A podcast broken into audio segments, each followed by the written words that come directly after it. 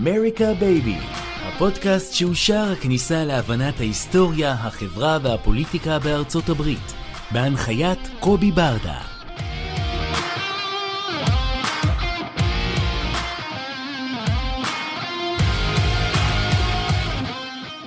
ברוכים הבאים לפרק של news flash, פרק עצוב שאני מקליט ממלון בפרנקפורט. אני תקוע פה כבר שלושה ימים, אני רק מחר אוכל לחזור. וחשבתי שיהיה נכון לנסות אה, לשתף אתכם בתובנות שלי לגבי uh, המערכת האמריקאית שקשורה לנושא הזה, החלק שלה, מה המשמעויות שלה, איפה היא עומדת ולאן היא תתקדם בהמשך המלחמה. אז קודם כל חשוב להגיד, חשוב להבהיר. שמכתב תמיכה שניתן עבור ישראל אושרר על ידי 98 אחוז מחברי הקונגרס. מדובר במספר חסר תקדים, בטח במצב הנוכחי של מדינת ישראל, כאשר 530, לא קצת יותר, 531 בעד המהלך הזה, ובעצם זה נותן את הגב לממשל ביידן לראות את המהלכים אה, הדי אה, מדהימים שנעשים פה במרחב. בנקודה הזאת כבר כולכם ראיתם את אה, מסעות המטוסים, את פורד, ג'רלד פורד יחד עם הארמדה שמגיעה יחד איתה, כוח אש עצום עם עשרות מטוסים, טילי טומהוק שיכולים לפגוע מרחק של 2,000 קילומטר בחלון של בית, ויש פה איזשהו מסר מאוד מאוד ברור של הממשל. לשחקנים פה באזור. המסר בא ואומר את הדבר הבא, אנחנו אה, ניידנו אה, את הצי הזה לכיוון אזור המזרח התיכון, אה, למפרץ חיפה, אה, מתוך מטרה להעביר מסר שאם וכאשר האיראנים יחשבו שהם יכולים ואו רוצים אה, להיכנס בין אם בצורה ישירה או בין אם באמצעות הפרוקסי שלהם חיזבאללה כוחות כאלה ואחרים מסוריה הם יצפו במפגן אש משמעותי של הצבא האמריקאי. המהלך הזה הוא לא מובן מאליו אנחנו צריכים להסתכל א' על ההיסטוריה הרחוקה שאנחנו מדברים על שנת 73 כאשר הנשיא ניקסון והנרי קיסינג'ר עד שהם נכנסים למהלך עצמו אה, במבצע שלימים אה, ייקרא Nickel Grass, אה, עוברים ימים ארוכים וחלק מאוד משמעותי מתוך הטסת הציוד הזה מתבצע לאחר לחץ של חברי קונגרס וסנטורים על ניקסון כדי שהוא יוציא לפועל את המשלוחים האלה.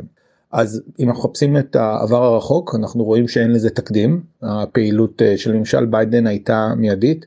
ביידן שהצהיר על עצמו כציוני לא יהודי ברגע האמת אכן פורע שטרות. חשוב להגיד, אני פה גם לוקח על עצמי אה, להתנצל על זה שפיקפקתי ולא הייתי בטוח אה, וחששתי.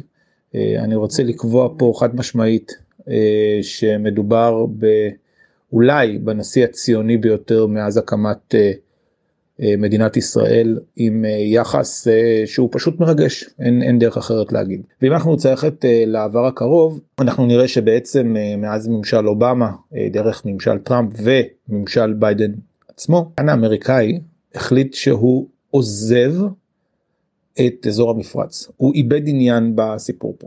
תפיסה מחשבתית הייתה שארצות הברית איננה זקוקה עוד עולם שאותו היא ייצרה בשנת 1944 בעקבות אה, ההסכמים אה, שנעשו.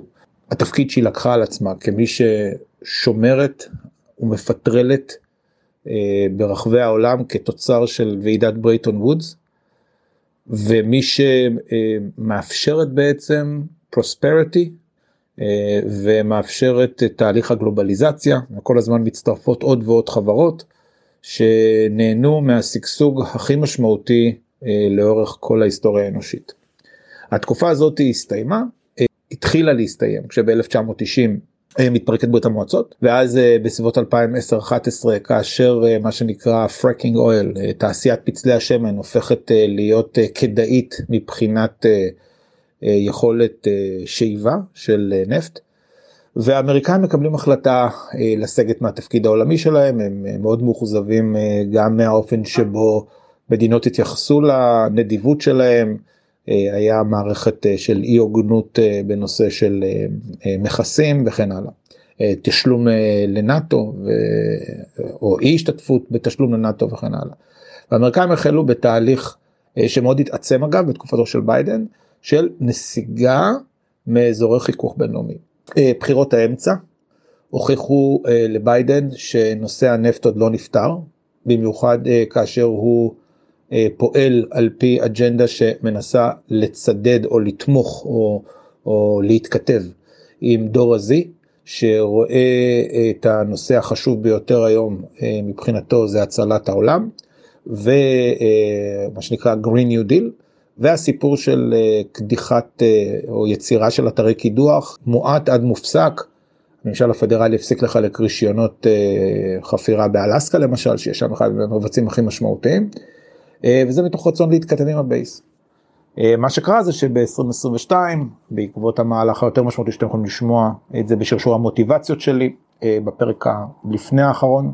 האמריקאים החליטו שהם יוצאים מהאירוע הזה ואז בעצם הסעודים באמצעות זה שמפסיקים תחת אופק מפסיקים לשאוב נפט כמעט הביאו להתרסקותה של המפלגה הדמוקרטית וזה בדיוק כל הסיפור שבגללו ביידן קידם עד לפני ארבעה ימים בכל הכוח את הנושא של ברית אזורית, סעודיה, ישראל, ארצות הברית, כאשר כל אחד מהצדדים אמור להרוויח משהו. אז כמו שאנחנו רואים גם בעבר הקרוב זה לחלוטין לא מובן, היכולת הזאת היא לשלוח נושאת מטוסים כאשר הכיוון הוא בדיוק הפוך, לסגת ולא להיכנס לחיכוך, לא לסכן אנשי צוות אמריקאים שנה לפני הבחירות. יש פה מהלך מאוד מאוד משמעותי ואפילו הייתי מעז להגיד דרמטי.